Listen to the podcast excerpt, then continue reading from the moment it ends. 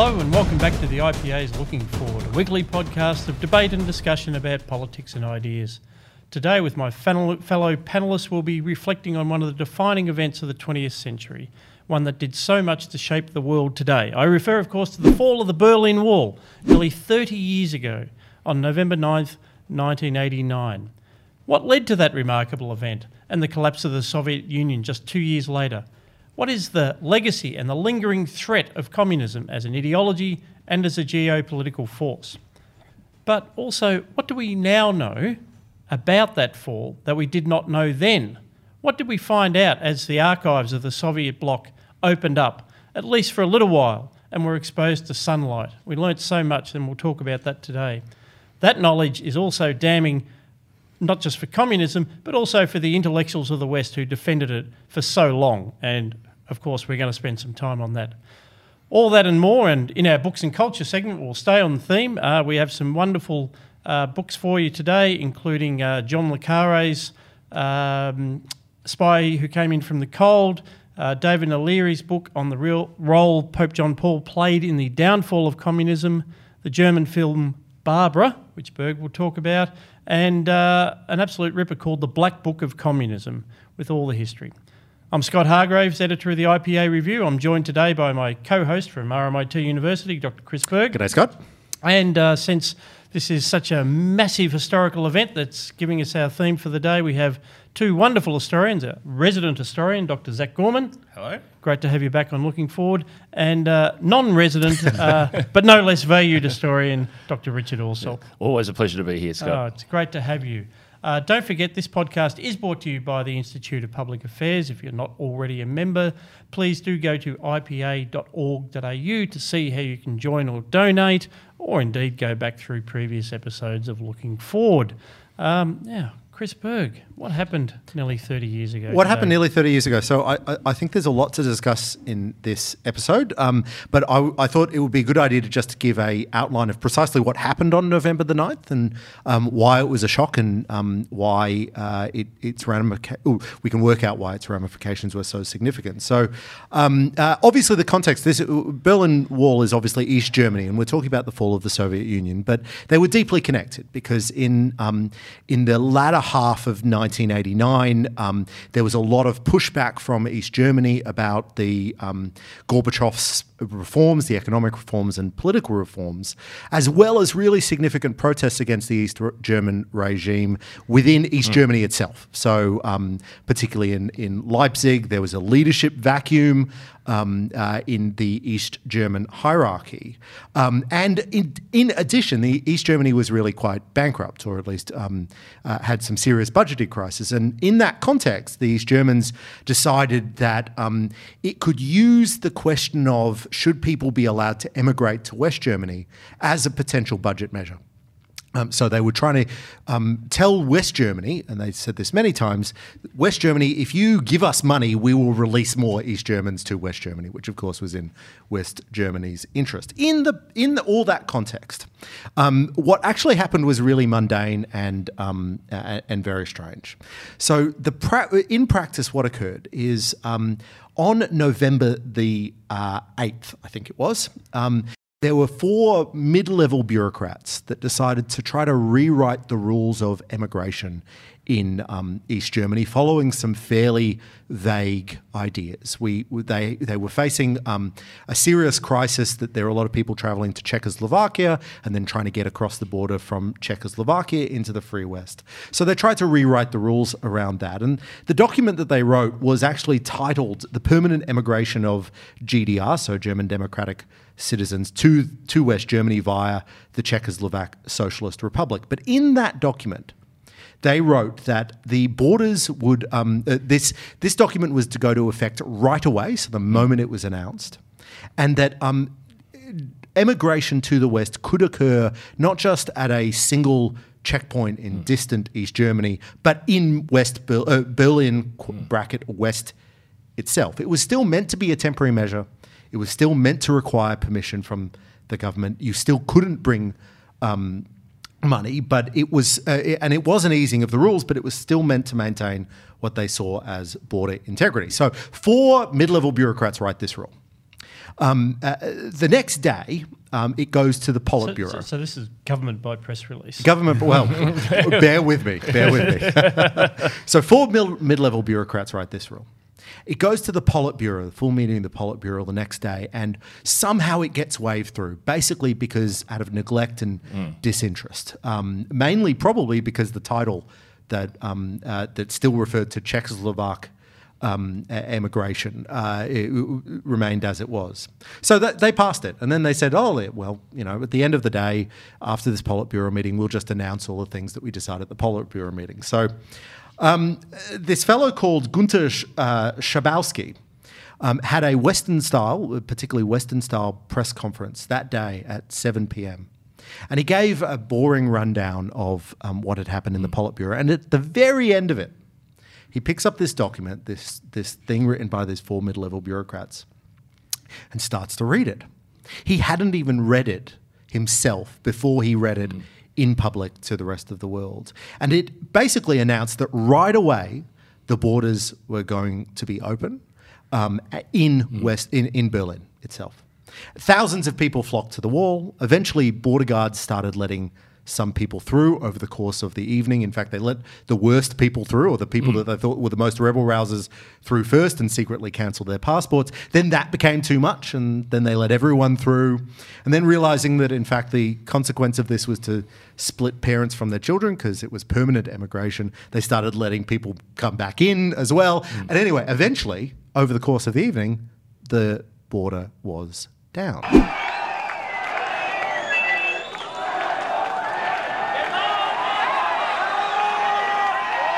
That's how the Berlin Wall fell. But it had in its basis and it had its origins in this dispute within the Soviet bloc about how the um, uh, how the rest of the Soviet bloc was supposed to respond to Gorbachev's reforms. And I, I think that's one of the interesting things, isn't it? Because obviously you tend to think of the Soviet Union as this overarching hardline sort of power bloc. But in this case, the Soviet Union was pushing more towards reform, whereas the East German leadership, in effect, was more hardline Soviet than the Soviet Union had become by that time. That- What really wasn't it, Chris? No, that that's absolutely right. So there was, and, and one of the reasons it's Czechoslovakia is because Czechoslovakia was, um, in fact, people originally were trying to go Hungary. Hungary, Hungary, yeah. and but Hungary was quite. Um, how shall we say Gorbachevian? Mm. So they were they were pro reform. East Germany was not pro reform. Czechoslovakia was not pro reform, Mm. and so people would move on the relatively open border between East Germany and Czechoslovakia, and then in, what, when they arrived in Czechoslovakia, go immediately to the West German embassy Mm. Yep. and ask for asylum. So people were piling up in there, and so it's but it, but it's a crisis that came from um, it, it manifested itself in East Germany, but it's a crisis that came from the Soviet Union itself. And and Zac, Zac, how do you how do you sort of see this this relationship between the proximate cause of this complicated interdepartmental bureaucratic machinations about border and and and the more deep failure of of the Soviet system? Yeah, well, that's the the sort of the um, two things going on at the same time. So why why does communism fall? Ultimately, certainly as classical liberals, we like to look at the economic argument and how the command economy ultimately couldn't function so much um, by the late 70s, early 80s. So much of the Soviet Union even staying sort of fiscally alive at all was just based on oil exports, and obviously this is the time of the great oil crisis. You have something like I, I had statistics that was it was something like $120 a barrel for oil at the start of the oil crisis, down to $24 a barrel for oil. So the entire sort of economic system of the Soviet Union that wasn't working well internally itself to begin with, but was being propped up with this Western cash. That Western cash dried up, and then you had to they had to start asking real deep internal questions, which is where you start getting um, you start getting these internal reforms with the USSR. But it's one thing for these economic crises to deepen and for that to sort of undermine people's faith in the Soviet government.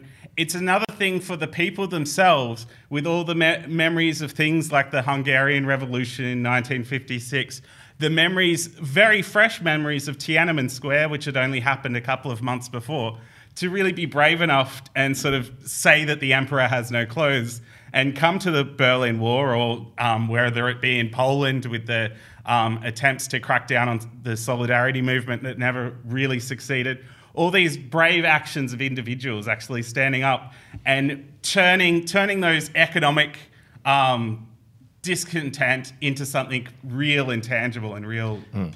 That, that's that's one of the really interesting things, and I think I, I, think later we should talk about the comparison with China today. But um, what was really interesting, so I, I, the, the, book I have to recommend on this actually is called The Collapse. It's by Mary Elise Sarotte, and it's a really close reading of precisely what happened across um, uh, across East Germany and um, Hungary and Czechoslovakia in the months leading up to the fall of the wall.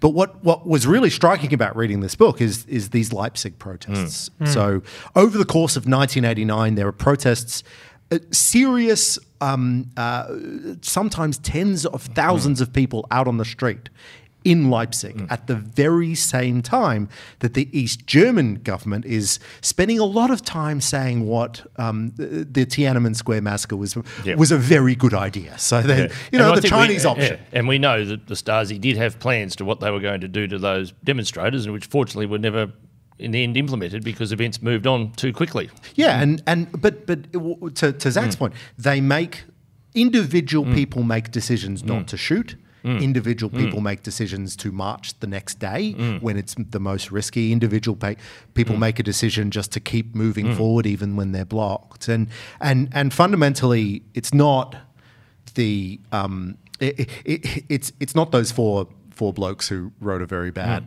or very um, uh, very confusing um, uh, migration agreement. It's it's those individual d- decisions on the ground. Yeah, and and certainly at the time, so we look back on it now and, and we see what happened. But certainly at the time, uh, it was through the prism of uh, what had happened to the you know the crushing of the you know the Prague uprising in '68, uh, mm. Hungary.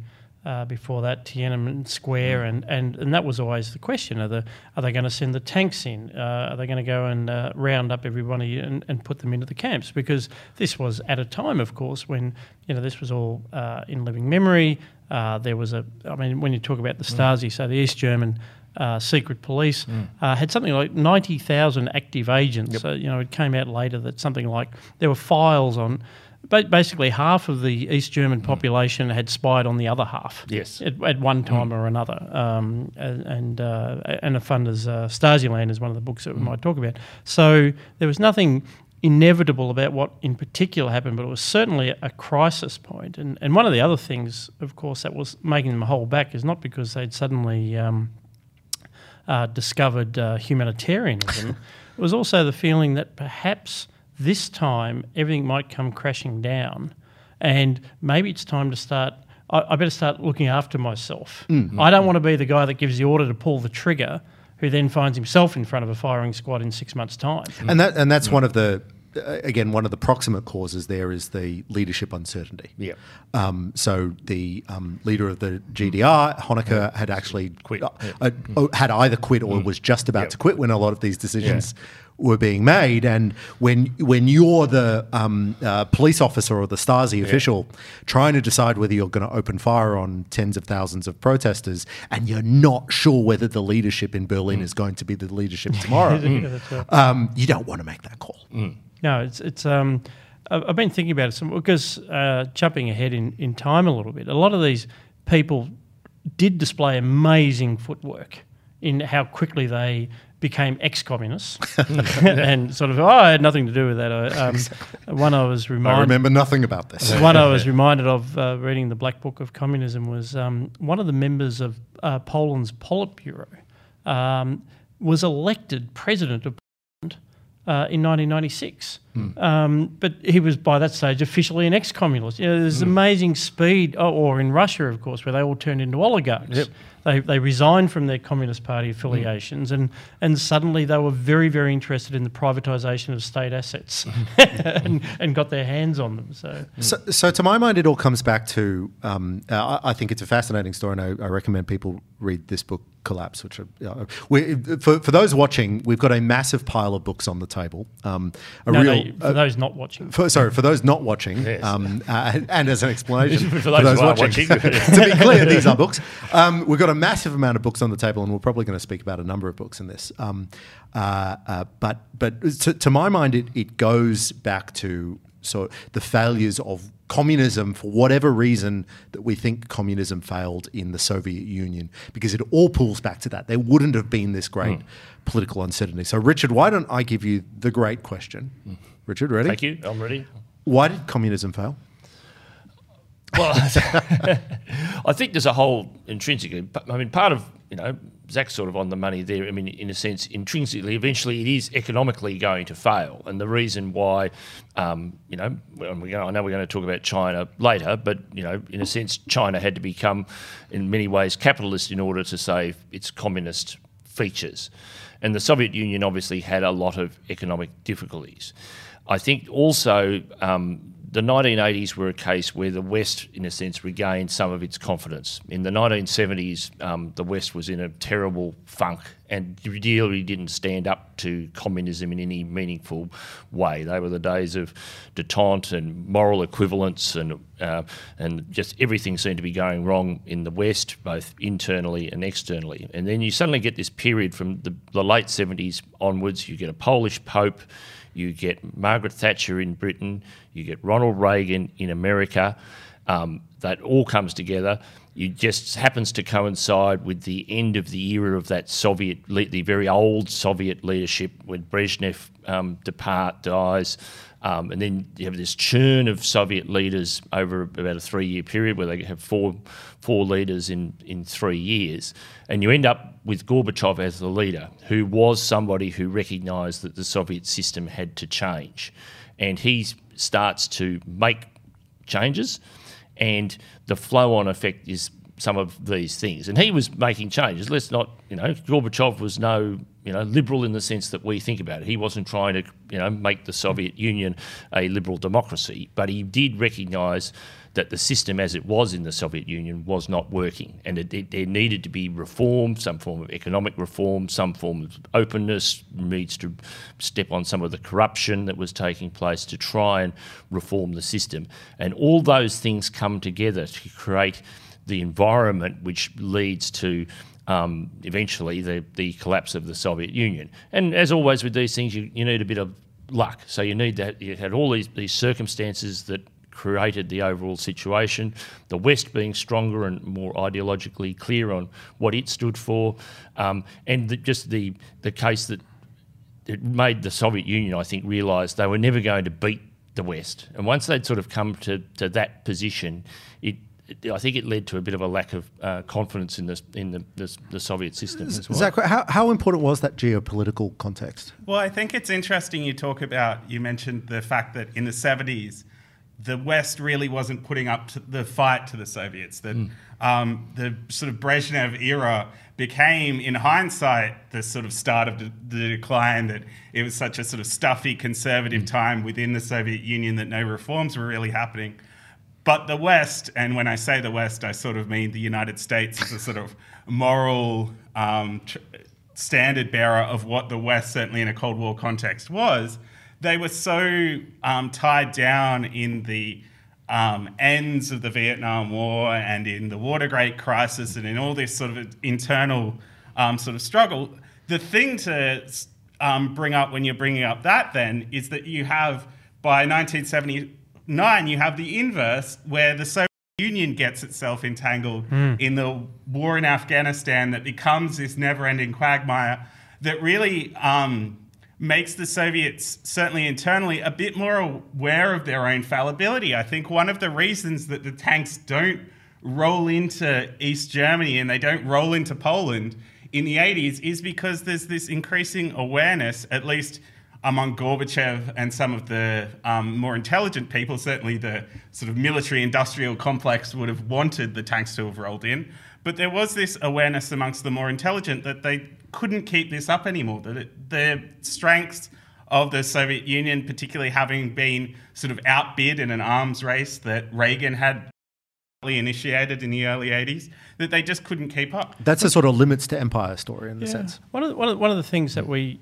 uh, need to remind ourselves, though, of that was that was more obvious. In, we now know inside the Soviet Union than it was in the West. So famously, all, even while Reagan was essentially running a grand strategy of uh, renewing the nuclear arsenals, trying to station new missiles in in Western Europe.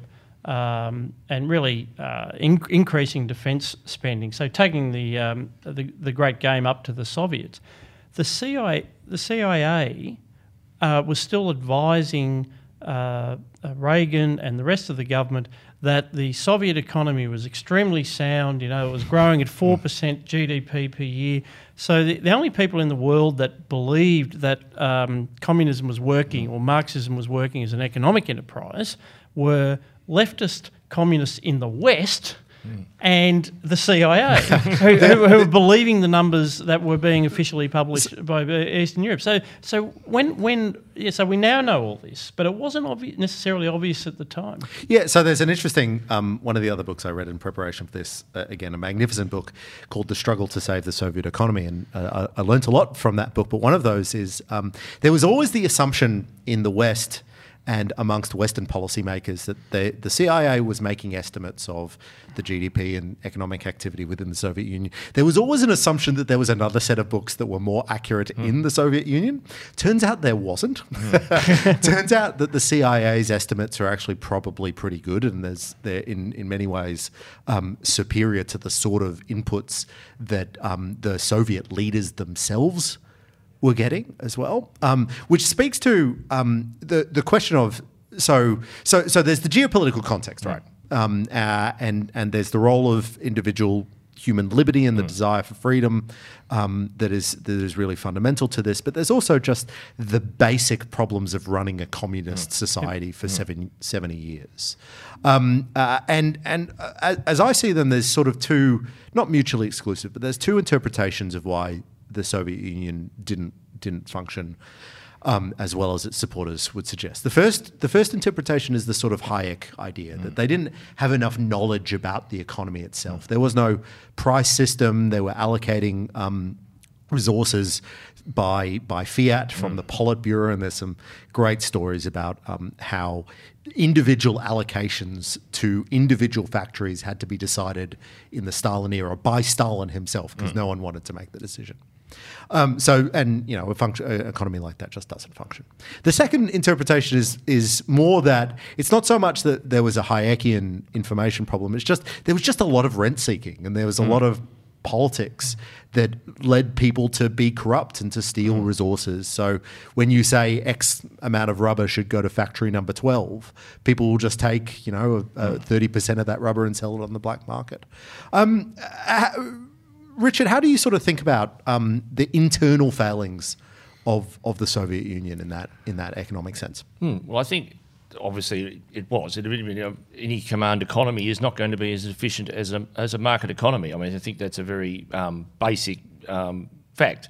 But I mean, I think some of this has only become become evident in hindsight because certainly as somebody who lived at the time, it certainly wasn't a narrative in the West that you know I think most people accepted that the West was more prosperous, but there was uh, there wasn't really a sense that the at the time that the Soviet economy was in any sort of crisis. You know, their living standards were not as high as living standards in the West, but there wasn't that sort of general view. And there were stories that came out that there were shortages in the shops and people had to queue to, to get get things. But No, what's but- really but, but yeah. Hmm. Western economists, sorry to interrupt, but Western economists, many actually projected that the Soviet economy was growing faster. Well, and that's the thing because so many. I mean, anybody who likes um, planning as a concept tended to like the, the Soviet thing because they had five-year plans and so forth. and no that's waste. Well, yeah, so clearly, that's for those people who believe that planning is better than a market economy. That's obviously um, something that um, they would, you know, think was. was was going well. And I think there was also, particularly, and I think we're going to talk a bit more about some of the people on the left in the West in, in due course, but it was also a thing that they'd managed to avoid some of the worst bits of, you know, the market economy that people find people who don't particularly like capitalism find distasteful, such as Oh, yeah, advertising. and, and having lots of Commer- good, having yeah. lots of goods on the shelves for you to look at is just part of the consumer. It's, exactly. You, don't really, you know, those are just things that people might want but not actually need. You don't Um, need that many types of toothpaste. That's etc. exactly right. It's yeah. all Madison Avenue. Yeah. So um, there was always that sort of that sort of view, and um, and it's interesting too because as, as- just sort of touching on it that point a bit more. I think sometimes um, people, you know. The West would, would sort of say the Soviet Union, you know, people on the left and the West would say the Soviet Union isn't perfect, but you know they're work, you know, they're working towards it, and the West isn't perfect either. So they're each got failings, and, and, and, and plus, um, this will be a, a story which uh, uh, is being repeated today. Hmm. I remember uh, late 70s, 80s, one of the stories was uh, Russia had become a net grain importer. Hmm. Now, Australia, of course, got very interested in that. So, so Malcolm Fraser, uh, at the time seen as, you know, Cold War warrior, Hmm. um, nevertheless, uh, with his agrarian background and his National Party friends, decided Saw an opportunity. saw an opportunity, and this was a great export market. So suddenly we might have to say nice things about the Soviets again because we might sell them grain. But of course, what was being missed in there was under the Tsars, Russia had been a net grain exporter. yes, So mm. in combination of the collectivisation of the farms and the mm. persecution in, the Ukraine, mm. and they turned themselves into a net grain importer. But I think, I mean, I think, and also one of the other things, of course, you know, is looking at the, the history of Russia going back further. You know, this was a country that had no experience of liberal democracy at all. Uh, so, whereas some parts of the, the Eastern Bloc in Eastern Europe had had some, you know, democratic experience along the way, often, fairly limited in a lot of those countries. But in Russia, um, perhaps other than for a couple of months in 1917, there hadn't really been any, you know, democratic background for people to fall back on. So people were used to living in some sort of an authoritarian environment, the whole tradition of the place. And obviously, by the 1980s, people have been living under the Soviet system for 70 years. So there weren't really many people still around who had any memory of any- other type of system to the one that they were living in at that time. Um, just before we move on from the economic point, I just wanted to bring up that a lot of the time when we talk about the failure of communism economically, we get caught up on the knowledge problem. And while the no- knowledge problem um, is really central, the other aspect is the incentive problem. One of the real problems that um, the Soviet Union were facing as time wore on was that productivity was going down in these factories because there just hmm. wasn't enough of an incentive to work. And when you have Andropov um, replacing Brezhnev in the early 80s, one of his main sort of attempts at reform was a real crackdown on people just not showing up to work. He hmm. made it sort of a capital crime to not show up to work because hmm. it had become such an endemic problem in the so- Soviet Union. I think those people weren't being paid, so it had that old joke, wasn't it? You know, you, we, we pretend to work and you pretend to pay us. You know, there was, No, that's right. And and the incentive problem becomes a huge issue when they try to reform. And this is what I felt very compelling about the Chris Miller book, The Struggle to Save the Soviet Economy, is that um, uh, perhaps unlike China, which we might get to, unlike China, there was a massive amount of political benefit built into these large government run large collective farms large industrial um, uh, industrial areas and everyone was getting benefits out of it or at least everyone in the politburo. And everyone in the bureaucracy is getting benefits out of the fact that um, they were centrally planning the economy. And and so trying to chip away at that was just really really challenging. And so so economic reform goes through st- or reform in the Soviet Union under Gorbachev goes through two or one and a half stages really. So there's perestroika, which describes the reforms to the um, to the economy, um, the the privatization of collective farms, the allowing of private um, things like private restaurants and so forth, um, and more exposure to the market. But then there's this glasnost, and glasnost is the opening up of the political system. And, and, and Miller argues really compellingly that this was necessary in Russia because perestroika, uh, perestroika could not be enacted in the absence of political reform. You had to reform the Politburo because otherwise you couldn't open the collective farms. Yeah, because inf- information didn't flow around uh, a Soviet system. Um, I was just one of the books I have here is um, uh, the, about the Mitrokhin archives. Uh, a bloke who smuggled out uh, had had been collecting for twenty years. uh, the KGB archives and managed to then get them out of the um, of Russia after the collapse of the Soviet Union. And one of the things there was the KGB was awesome at collecting information. It had terrific agents with great field craft, um, and you know paid plants all over the world. What they were terrible at and that at was analysis because you couldn't write what you thought about what the evidence was and send it up the line because if it didn't accord with what today's political line was, that could get you fired or worse. Mm. Yeah, or, or you could lose your benefits. And there's this mm. there's this magnificent quote which Friedrich Hayek could have written by Gorbachev himself, who um, uh, so this is in early 1987. Gorbachev is mocking bureaucrats for being quote too afraid to give up your direct connections with industry, but this economy is 200 fil- uh, 250 million points of mutual exchange. It's not possible to regulate this from the center. No computer could manage. That's a, that is a direct quote from Gorbachev, which which makes me think that a lot of economists today don't understand that. Yes, a, a tre- Australian Treasury Department, perhaps. So, so um, Zac, I'll ask you. So, why why didn't uh, Russia manage the China strategy, which is you can reform the economy, but you don't have to change the political system? Well, I think a lot of it comes down to the logistics of the USSR, not uh, both itself as the USSR being not just Russia, but um, other socialist republics internally, and then the sort of Warsaw Pact states. So you had so much, um, so much more to try to control. You had these territories that did have, albeit fleeting, experiences with democracy. You had territories that had their own sort of political history. Um, Poland, for instance. Yes, yeah. certainly, po- uh, certainly Poland, and I don't want to get too much into Poland because I'm going to um, use all my material for my um, culture, culture pick pick. at the end. But yeah, definitely that that um, Poland is very much um, considered to be the sort of political spark that the economic.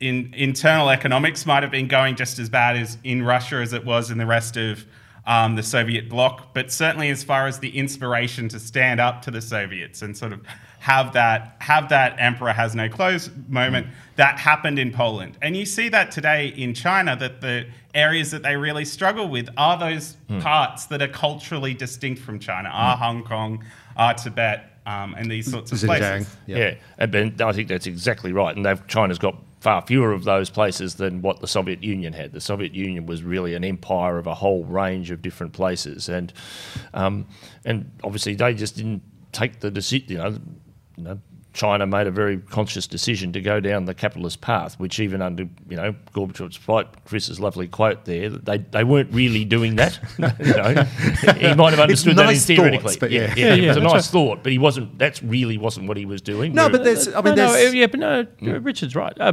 perestroika was not about markets. It was about restructuring and, and more efficiency. It was a, it was a belief that they could make the uh, Soviet economy and more root efficient. out corruption and No, I, you yeah. so so I I have one um, uh, observation on that, which is that I think it was stronger than than it's usually recognised, and the reason I think that is because the Soviet Union in 1989 was actively experimenting with special economic zones. So it had gone to Shenzhen, they'd sent a delegation to Shenzhen to figure out why this functioned well in China.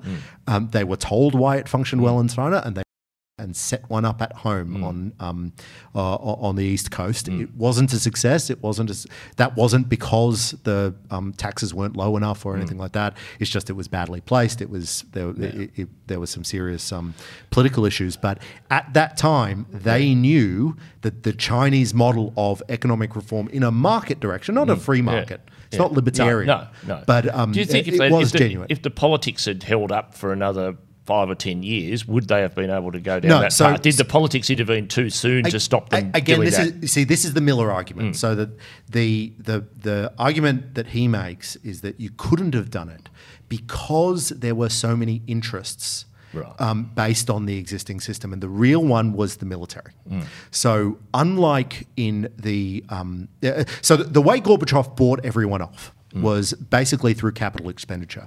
I will reform your industry, Yep. but I will give you a massive amount of money, and um, uh, bit like the Button plan in Australia, that sort of thing. Yeah. For, for you just to build stuff, and you'll have more staff, and you know, so you, you get an empire, but I take away some of your um, so, some of the restrictions, some of the communism is stuff. Um, uh, now, in China, that's not what happened, and that's not what happened, particularly for the military, because there was just much greater control by Deng Xiaoping. And what happened? And I'm just going to um, uh, cite some facts because facts are always great. So straight after Tiananmen Square, the Chinese the Chinese government ma- managed to slash the budget of the army itself by ten percent.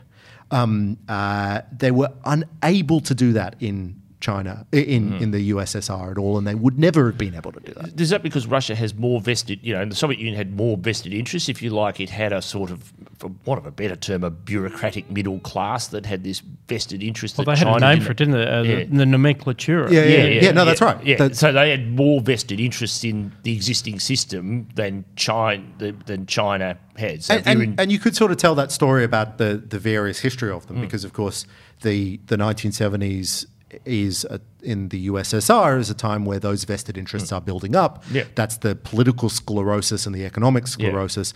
Whereas China's a younger Yeah. um, socialist country at that stage. Um, Much been poorer at that mu- stage. Much poorer. Um, it's, of course, been through much more recent Mm. Trauma. Mm. um, trauma with um, the Cultural Revolution and so forth. So it actually hasn't built up as yeah. much. And- so and nobody's pos- got a vested interest in Well, the status quo. No, because there isn't a status quo. Well, well, possibly too. Um, uh, so when we talk about communism, we talk about Marxism and Leninism, and Marxism is the economic system, uh, which is the one that didn't work. But the varieties of Leninism are about the supremacy of the party. So.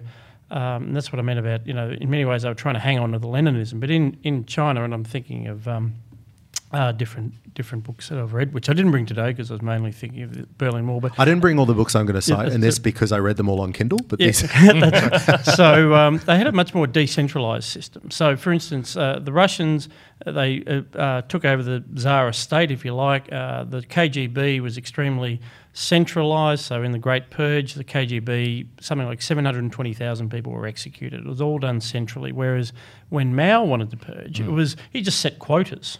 And it could be handled. It was a, a story of devolution, you might say, of localism in action. Um, uh, you know, just find the appropriate number of kulaks and uh, or uh, peasant landlords and and uh, and kill them. And so there, you wouldn't have had the sort of the centralised organs um, uh, fighting back against change. So it's a, is an interesting hypothesis. And but I think what yeah the Chinese did differently was they absolutely hung on to the Leninism. There is only one party. It's about um, uh, our uh, party rule, but Marxism can go. We'll, Yeah, we'll yeah. you completely can be as let that go. prosperous as you like, provided you don't upset the party. That's Yeah. right, and we'll use markets as a mechanism. You can Mm. become rich, and we don't have a problem with that either. It doesn't have to be great state-owned enterprises. It can Mm. be individuals getting rich, um, and it's of course the getting off topic now, but the tension now is they're trying to bring the Marxism back Mm. back in. Xi Jinping thought is very much about the economic base, and the the SOEs are making the comeback. So we've talked a lot about the the economics and the politics. What about the culture? So um, uh, uh, Janet Albrechtsen, who is of course the IPA chair, um, uh, had a really um, uh, good piece in the Australian the other day, where she goes through the role of underground subcultures um, uh, at the very end of the Soviet Union, citing a book called um, "Burning Down the Haus" by journalist, author, and DJ, apparently, according to Janet's piece, um, Tim Mohr, uh, talking about the social history of punk music behind the wall. Um, I've also seen some really compelling arguments from, in fact, Reason magazine has argued that the um, airing of the TV show Dallas was really devastating to um, Eastern Bloc.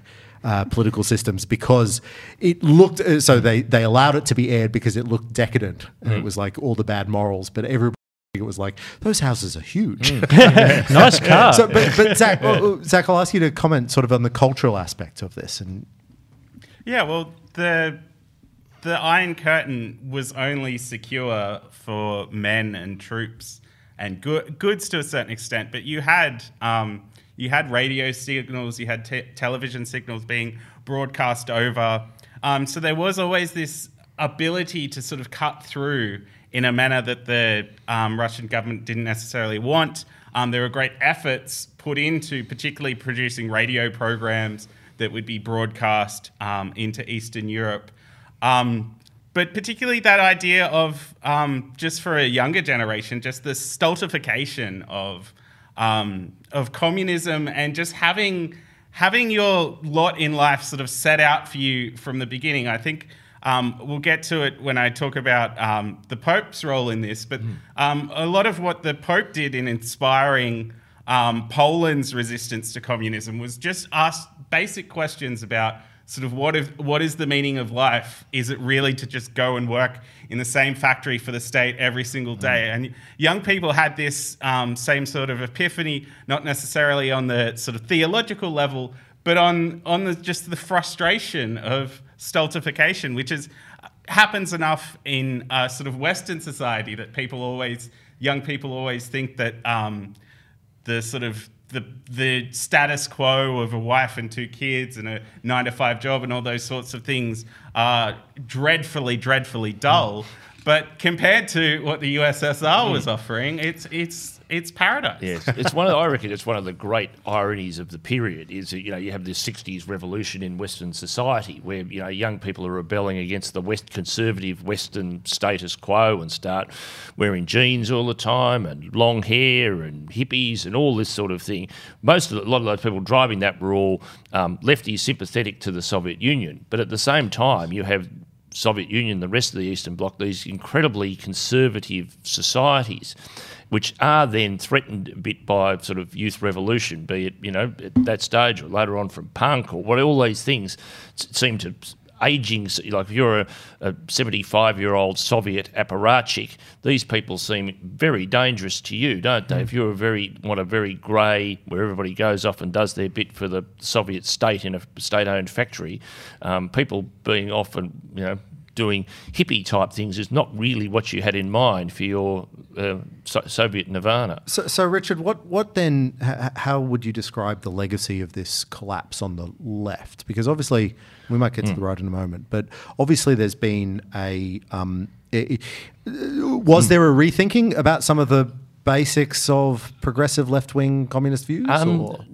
To I think to a limited extent there there was. I mean, I think they sort of came around to accept that the Soviet Union probably hadn't been as successful as quite a lot of them had been making out for some time.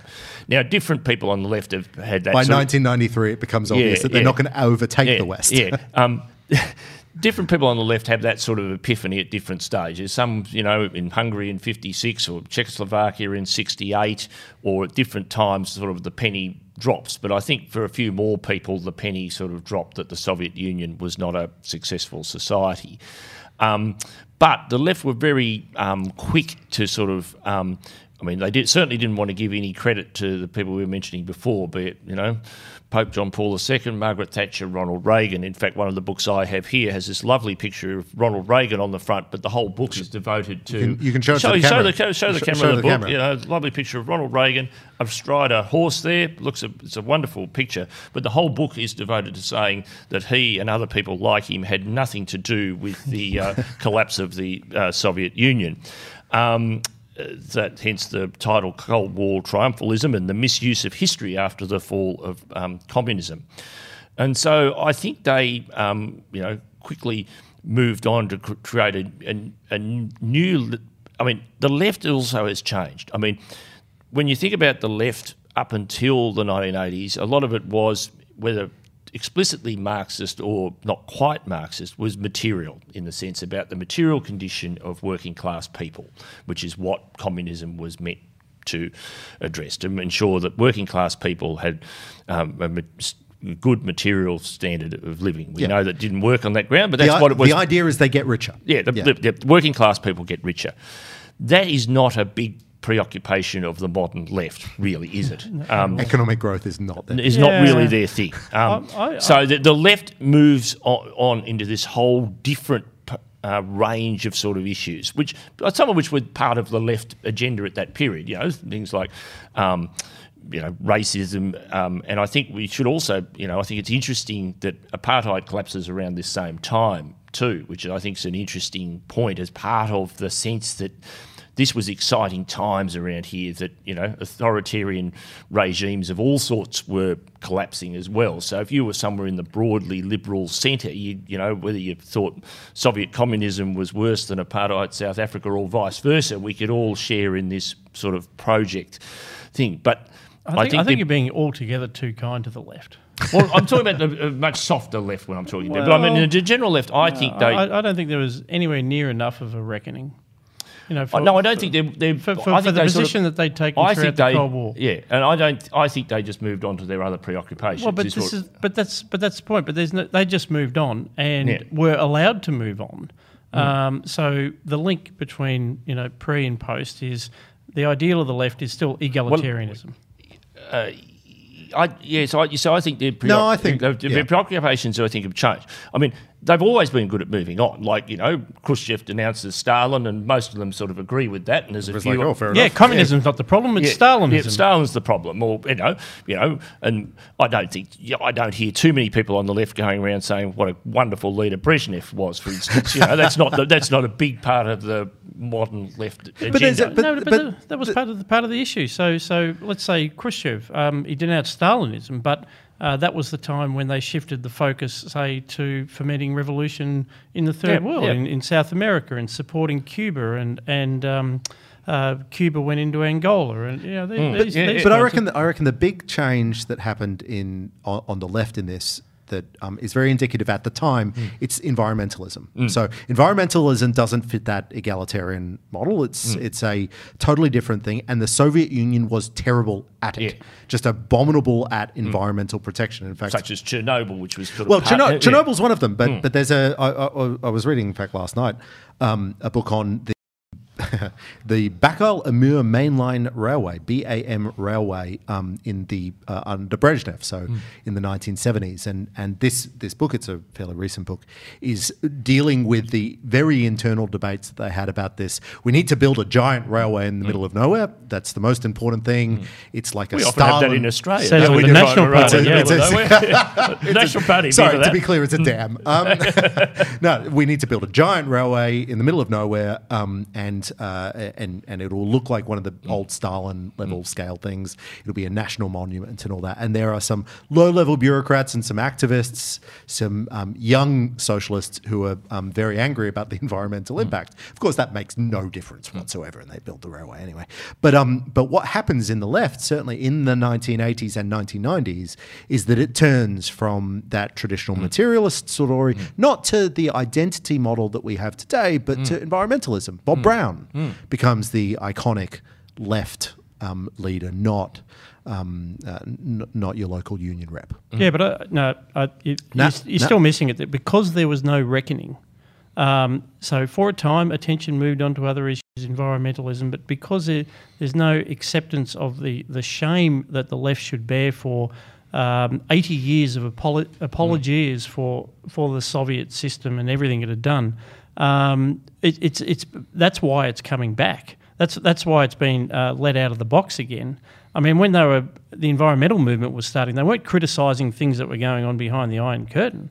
It was just not an issue for them, and in fact, they refused to accept the evidence of the environmental catastrophes um, that were subsequently uncovered behind the Iron Curtain for a long time. And um, you know, there's a there's a great quote. It was the New York Times after the collapse of the Soviet Union. Someone wrote actually wrote an op-ed uh, which, which said. Um, Thanks for trying.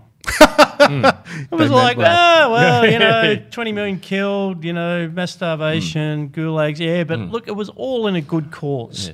And that, and that, that I think is the, uh, the, the- Well, what I we think also there, there was a lot of you know what how how to respond to objectionable regimes. I think was a big issue of the seventies and eighties, and I think the different view the left had as to how best to end apartheid in South Africa and how you know best to moderate communism in the Soviet Union was quite indicative.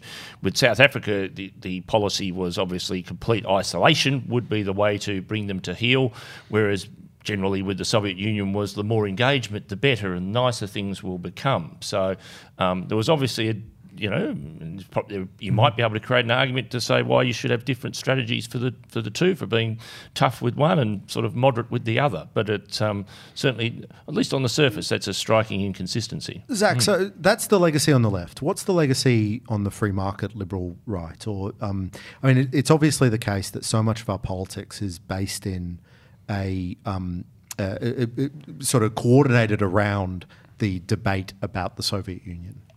Well, it was a great unifier for one thing for the right. That when you when you had communism, and even internally um, in sort of domestic politics, where you had out and out socialists who were inspired by um, communism, then it was really easy for the right to sort of know um, what they stood for because the right sort of inevitably, because it's such a hodgepodge of conservatives and classical liberals and libertarians and all these individualists. And the one thing individualists don't like to do is be told what to do or agree. They need they need this this cause to unite them.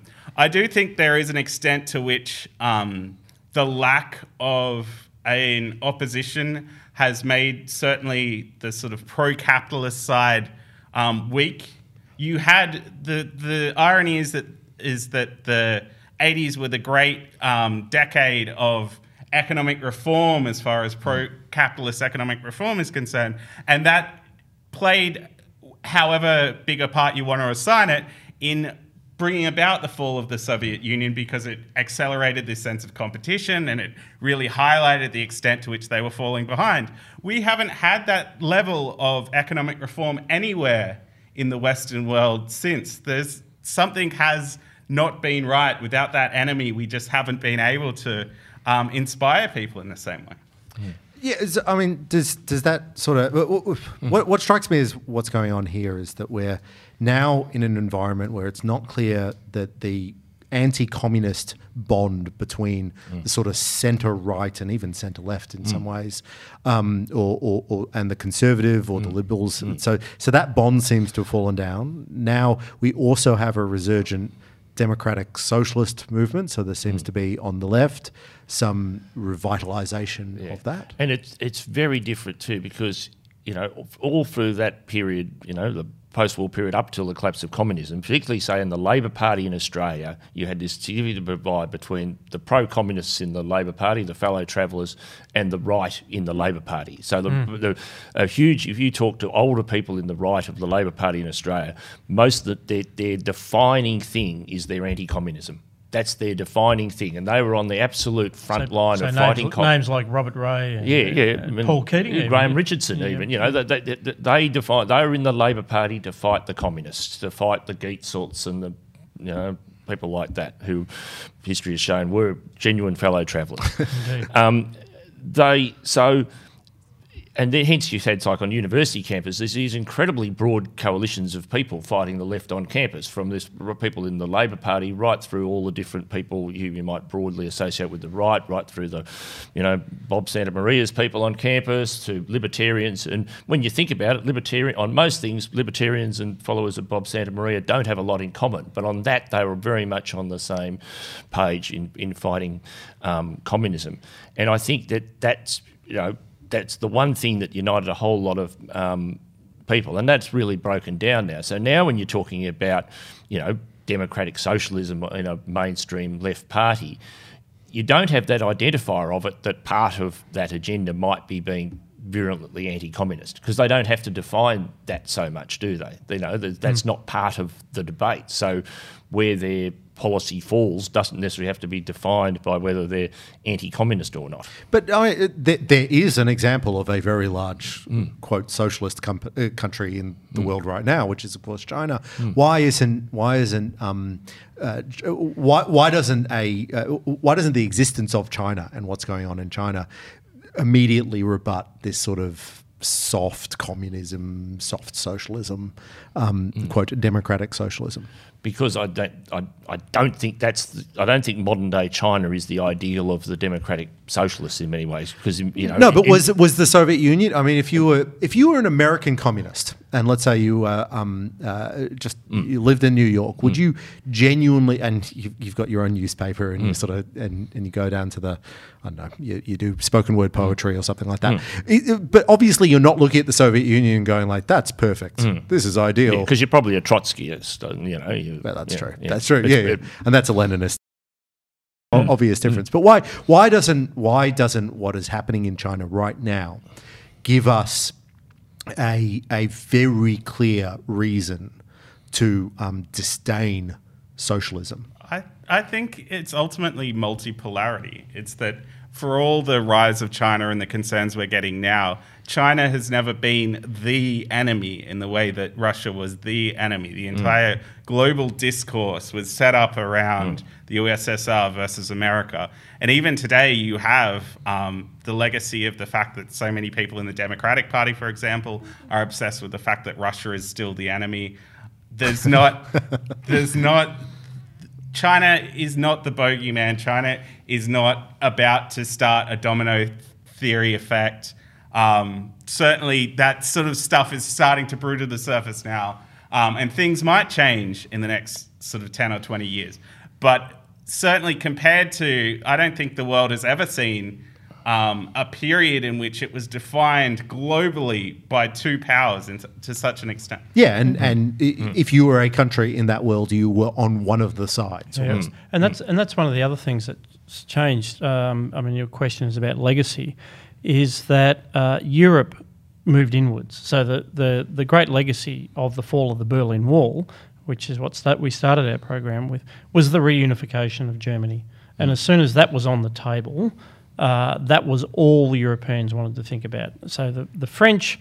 You know, being invaded three times in the course of 80 years by Germany It focuses the mind. it does a little bit. So then the entire game was, well, what are we going to do to uh, counter this resurgent Germany? Well, we must have an even more powerful EU to counterbalance. And uh, we had an article by uh, German born uh, economist Oliver Hartwich in the IPA review recently where uh, he was talking about the birth of the euro and tying that right back to some of the deals that Helmut Kohl did at the time. So the economic miracle uh, that had been seen in West Germany, um, founded on a strong currency under the Bundesbank, Helmut Kohl threw that under a bus. Absolutely inexplicable that he would allow a European central bank to be formed um, and destroy that sound finance which had undergirded Germany for so long. Inexplicable, other than this was the trade off for allowing them to reunify with East Germany. Uh, East Germany then gave us uh, Angela Merkel and uh, all the uh, you know, everything that she's done to Germany in the period since.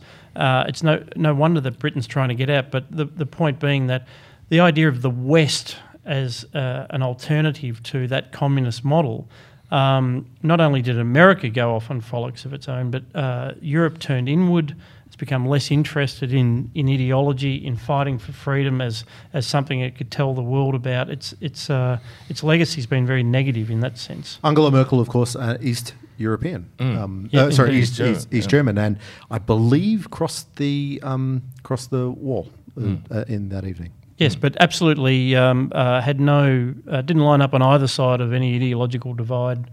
Um, uh, Really, the ideal politician. then, yeah, is fam- saying. famous story that she she walked into the Social Democratic Party meeting, saw someone she didn't like, No, walked out and, and went to the uh, uh, uh, Christian Yeah, Democrats no, so, instead. so Yeah. I, I was quickly Googling this. On the night the wall fell, she opted to go for a sauna and a beer with a friend. Yep. Which, Yeah. to be fair, Well- wouldn't you? the yeah, I mean, I think that I mean, I think one of the things we always tend to think of at this period is you know the the whole end of history thing that the fall of the Berlin Wall and the collapse of um, communism was going to bring in, and I think there is an argument to say that. You know, certainly in, t- in terms of the 20th century, we had more cause for optimism in the 1990s than in the decade of the 20th century, without doubt. You know, the world seemed to be improving by the 1990s, both within the, all the reforms that Zachary was talking about before in Western countries, which seem to be heading in the right direction, the fall of communism, the fall of some other authoritarian regimes, such as apartheid South Africa, things seemed pretty optimistic. And yet, we really, as we've headed into the 21st century, I don't think mo- many people would be as optimistic about um, some of the, the geopolitical world as we perhaps were but, then. But uh, I I mean, I think we were wrong too, and the seed you could see what was going on, and the Mm. post-communist transition is a really good. Um, Instance of that in Russia itself, Yes. they were really, really struggling to build those liberal institutions Yep. because liberal institutions Take aren't time. well, they either take time or they just don't build themselves. Mm. You, you um, they're really hard to import. They're really hard to um, construct. They do get constructed, and got really good examples of um, free and successful economies where those liberal institutions have been built, like Japan and, and, and Germany. Um, but but in Russia. And in many of the former Russian client states or Soviet client states, we we saw either degradation or built up corruption that that we're now living of, with the consequences of. So it's no surprise that um, uh, the the, the um, terrorists who caused September 11 came out of Afghanistan. It's Yeah. no surprise that now we're talking about. Um, the Russian role in the world, um, or the Democrats are talking about the Russian role in the world, Zac. but- Uh, but, Is, but- is, is, it, is this a result of did the West or in particular individuals make particular mistakes in the, the post-Soviet world, or I mean, is it's, it- obvi- it's obviously the case that people made mistakes, but the question is, were there better choices Yes. to make that they could have realistically made? Um, uh, you know, you know, are they making the best choices they can at Mm. the time, given the knowledge they have? And and I think we made a lot of mistakes about transition because. I think we thought a couple of things. We thought that we knew how to build new Mm. societies um, because we've done so in Japan. Um, we just knew how to take an economy that was not functioning and, and make it good because we knew institutions are good, so we just built the institutions, and we knew private companies are good, so we just privatized them. Um, uh, but but I, I think we it's not totally clear how you would do it now. Still. Uh, What, what I'd like to see, and perhaps this is the right note to finish uh, this section of the program on, is address some of the questions that you've raised, but do it in the spirit that Richard talked about. As you watch uh, the TV over the next few days, there'll be a lot of specials, there'll be a lot of footage of the fall of the Berlin Wall. Um, uh, lot, you'll be hearing uh, Beethoven's Ode to Joy, which was uh, almost like the theme song uh, for the fall, and that re- which was a pan-Germanic song, was actually about the reunification of Germany, so it was very appropriate. Um, as, as you listen to that spirit, you know, joy it was to be alive. Uh, if we a little of that spirit would go a long way if we could actually get back to that whilst addressing some of Berg's questions. No, that's absolutely right. But we have reached that section of the show where we're going to reflect on uh, uh, various books and f- movies. Strangely enough, that have something to do with the fall, fall of the Berlin Wall. Theme. So there's no let up. No let up on this theme. Communism theme today. communism theme. Who wants to start us off? I'm happy to start. So I was looking around for. Um, so I mainlined a number of books on this program, which I've named. But I was looking around for a um, Berlin Wall themed movie, um, and I watched Bridge of Spies again, which is um, pretty good. Goodbye Lenin, of course, um, uh, is an excellent movie um, as a sort of comic um, movie, and The Lives of Others, which is a much sadder, Brilliant. Yep. brilliant, brilliant, but much sadder and much more demoralized. The movie that I actually um, ended up watching was um, a German film called Barbara. Barbara. It was filmed in um, 2012. It's um, it's a sort of slow burn movie. It's a very quiet, slow realism. I think the genre is called. But what it's about is a um, a, a woman who's a doctor in East Germany in Berlin. She applies for a visa to leave for West Germany. Um, and and as a result, she gets incarcerated because they don't like this idea, and then she gets sent to a rural um, East German village to be a doctor in a small hospital there. Um, she has a West German lover who tries to um, uh, get her out. She's um, constantly harassed. She's um, uh, co- uh, her apartment is searched every time she goes out for a couple of hours, and um, all sorts of bodily searches as well. So she lives a really awful life. Uh, but what it really brought home to me is that sort of mundanity of um, uh, living in a dictatorship like that, particularly when it's not like you're a dissident. It's not like you're not Alexander Solzhenitsyn. You're not trying to launch a political party for freedom.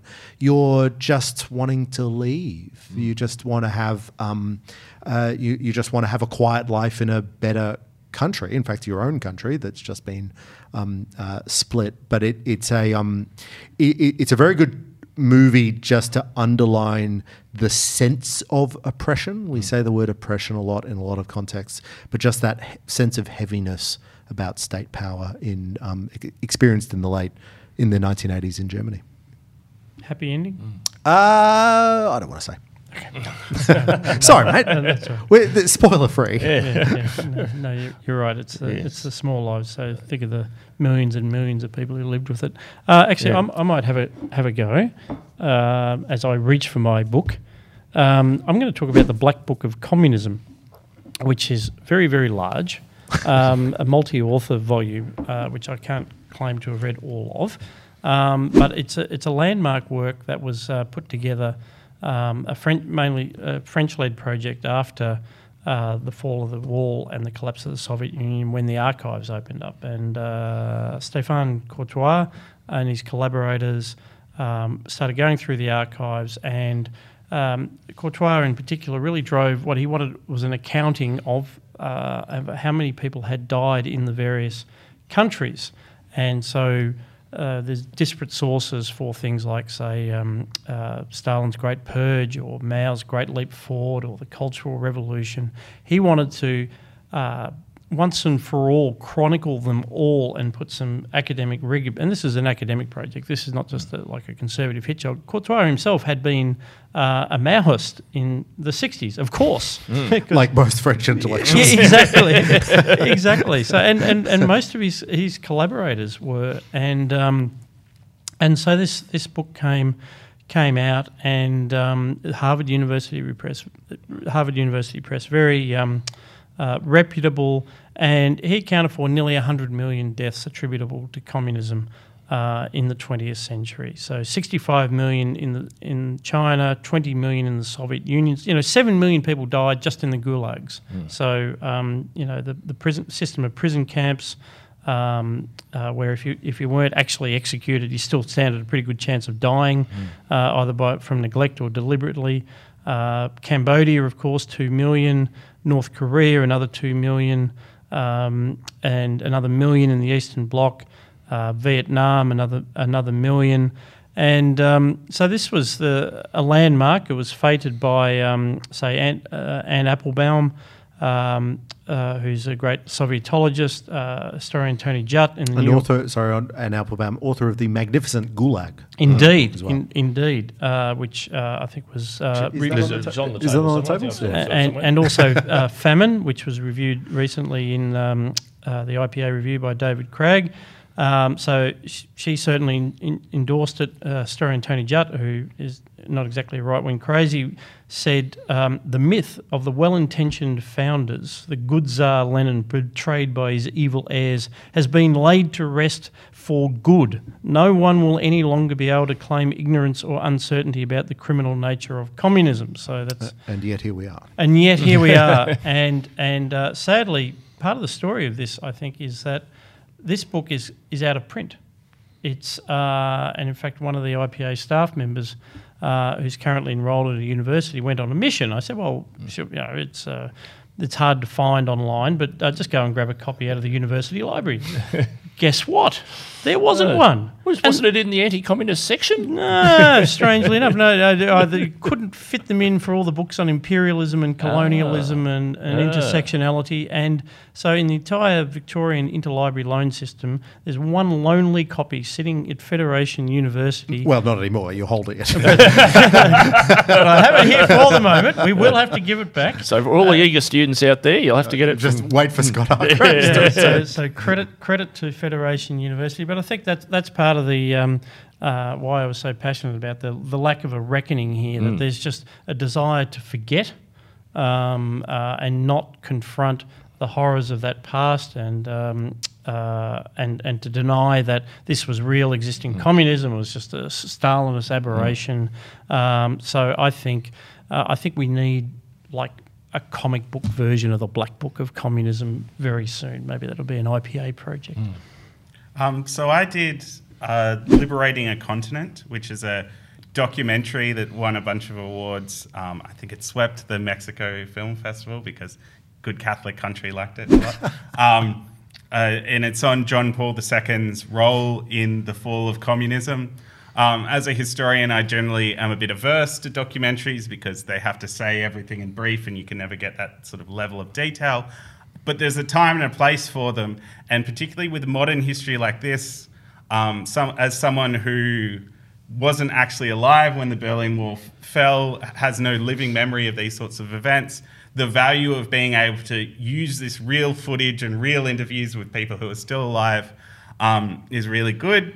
And while I may have no living memories of the fall of the Berlin Wall, I've got plenty of the Pope because my nana, her entire house was plastered in images of Pope John Paul II. Um, my nana's now 96, she's still going strong. Um, I don't think she's updated the photos of the Pope, which is probably for the best considering the current Pope. It's been downhill ever since. Um, but this documentary is this documentary is really good. Um, it obviously goes a lot into um, the role of John Paul II and how his first visit to Poland um, in 1979 really inspired um, first the solidarity movement in Poland, but then sort of the dominoes coming out of Poland as far as people in Eastern Europe um, starting to question the Soviet regime. And it was just a s- sort of force out of nowhere that there hadn't been a non Italian pope for some 450 years. There was no reason that John Paul II ever should have been elected pope. Not only was his predecessor, um, did his predecessor die after little more than something like a month in the office, but he wasn't the preferred candidate. It was these factions that um, couldn't get their preferred candidate up that ultimately ended up with John Paul II. And his tour of um, Poland in 1979, just his very presence was enough to start eating away at the communist regime because they'd obviously been trying to um, crack down on religion. They never um, banned Catholicism per se, but they did everything they could to actively discourage it. And suddenly you had this Pope show up, and millions of people come out in these crowds, and everyone looks around and says, wait, there are actually a lot of us. Um, we have got this power. We are actually able to do something. And the other thing that the documentary is good on is sort of the peculiar history of Poland and the way in which um, Poland in the 1980s has this um, sort of nationalist um, force where people want independence and they want to get rid of the communist regime. But that nationalism was so directed through the Catholic Church because this is a country that had only existed for about 12 years since 1795. It had been constantly partitioned by its more powerful neighbours. It had a hatred for the USSR because of the USSR's involvement at the beginning of um, World War II and also the fact that um, the Soviets stood outside the gates when the Warsaw Uprising was happening and basically let 200,000 Poles be slaughtered. So they had this um, hatred for um, the Soviets that really was visceral. Um, but it all came back to this sort of nationalist pride that existed without a nation state. It existed in the culture and it existed in the people. Yeah, and the worst thing for a totalitarian dictatorship is for you to have other loyalties or other identities or other sympathies, and to and for you to have them as a group. and particularly religion, the opiate of the masses. Yes. Right. Oh well, my one is Jean Le Carre, the spy who came in from the cold, which um, is very appropriate because the, the book both starts and ends uh, with incidents at the Berlin Wall. Um, it starts with, at the Berlin Wall with a character being shot trying to escape from East Berlin into West Berlin. Um, and it, I won't, a bit like Chris, I won't say whether it has a happy ending at the um, Berlin Wall. Um, the book is very famous, as it says on the back of the blurb. It's acclaimed throughout the world as the greatest spy story ever. Um, it was written in 1963, and Le Carre is, is a pseudonym for a man whose real name is David um, Cornwell. Um, and he was an, an interesting um, character who um, had a uh, sort of a bit of a mixed up, upbringing, a bit of a difficult upbringing, though he was very well uh, upper class English person. He spent a bit of time teaching after a little bit of war service. He spent a bit of time teaching at Eton, and then he was uh, got into the uh, British um, spying agencies. And even to this day, his time in, in, as a spy is subject to um, quite some debate. He was um, criticised in recent years for, by the head of MI6 for um, the, his portrayal of spies across a number of uh, not books, because as the head of MI6 was trying to claim, spies are actually very nice people doing their best for the country, which is not how Jean le Carre often describes. It's not, uh, not how it comes across. not always books. how it comes across in the books.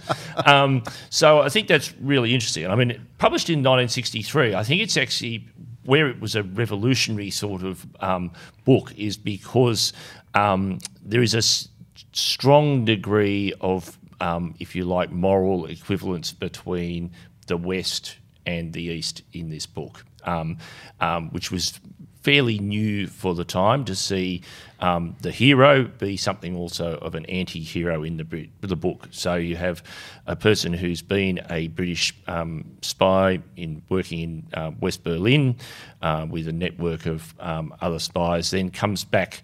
Um, to Britain and then is sent on another um, mission where um, the objective is to take out the, one of the leading East German um, spies. Obviously, a particularly dangerous mission. But there's always this degree of ambiguity for the reader as to know whose side are people on, because you have people on both sides of the divide who could be double agents, and it's not always clear as a reader to know who's actually on the right side and who's not. And sometimes turns out that people who come across more sympathetically are actually people who are double agents, whereas people who uh, come across as a bit more on the obnoxious side are actually, in one sense, more principled in what they're they're trying to do. So that's the model I've always assumed. Yeah, yeah, exactly. So, um, so it's a it's a I recommend it as a very good book. Um, as I say, it's a, it, it does um, it's probably um, bit too much moral equivalence. Well, that's for, the, for that's the liking of many of us. Yes, exactly, and I think that's the point. And I think it's it's really significant because that sort of became a bit of the model then going forward for the rest through the '60s and the '70s and and beyond, as um, you would argue. And Le Carre is still going strong. In fact, he's just mm-hmm. had his 25th book has just been published and he's getting reviews at the moment. Um, and if you read any of the interviews with Le Carre at the moment, he's a uh, very angry man man about some of the more recent developments in the Western democracy, as in the UK where he lives, and um, also in the, the US. So let me guess, he's a Remainer. How did you guess that? Ah, uh, what do you know? yeah. Was it the teaching at Eton, or you know, well, being a writer? Right, which was which, which was it? Gave it away. Yeah, well, uh, yeah. Anyway, so um, but as I say, very important book at its at, at the time because of the impact it had, um, and uh, certainly a very powerful book um, with, a, um, as I say, highly appropriate given this discussion of the Berlin Wall because it, uh, while most of the book is set away from the Berlin Wall, it starts and, and ends with um, stirring it looks incidents. admirably about the right size too. It so. is about the right size. It's not too bad, and you'll be pleased to know I have had this book on the shelf for many, many years. I think this uh, is an edition that came out in 1979, so it's a historic Sort of thing book. you can knock off on a lazy Sunday afternoon. That's right. Mm. Thank you for that, Richard. You've been listening to Looking Forward, which is, of course, a production of the Institute of Public Affairs. If you want to access our research, listen to previous episodes of this podcast or other podcasts uh, such as Yipper, uh, the Young IPA podcast, or to join or donate, please do go to ipa.org.au. A big thank you to our panellists today, Dr. Chris Berg. Thanks, Scott. Dr. Zachary Gorman. Cheers, mate. Dr. Richard Allsop. Thanks, uh, and, and, me, Scott Hargreaves. no doctor. Just Mr. Hargreaves. Yeah, Big thank you also to our producer for today, uh, Josh Stranger. Uh, we'll be back with more looking forward next week.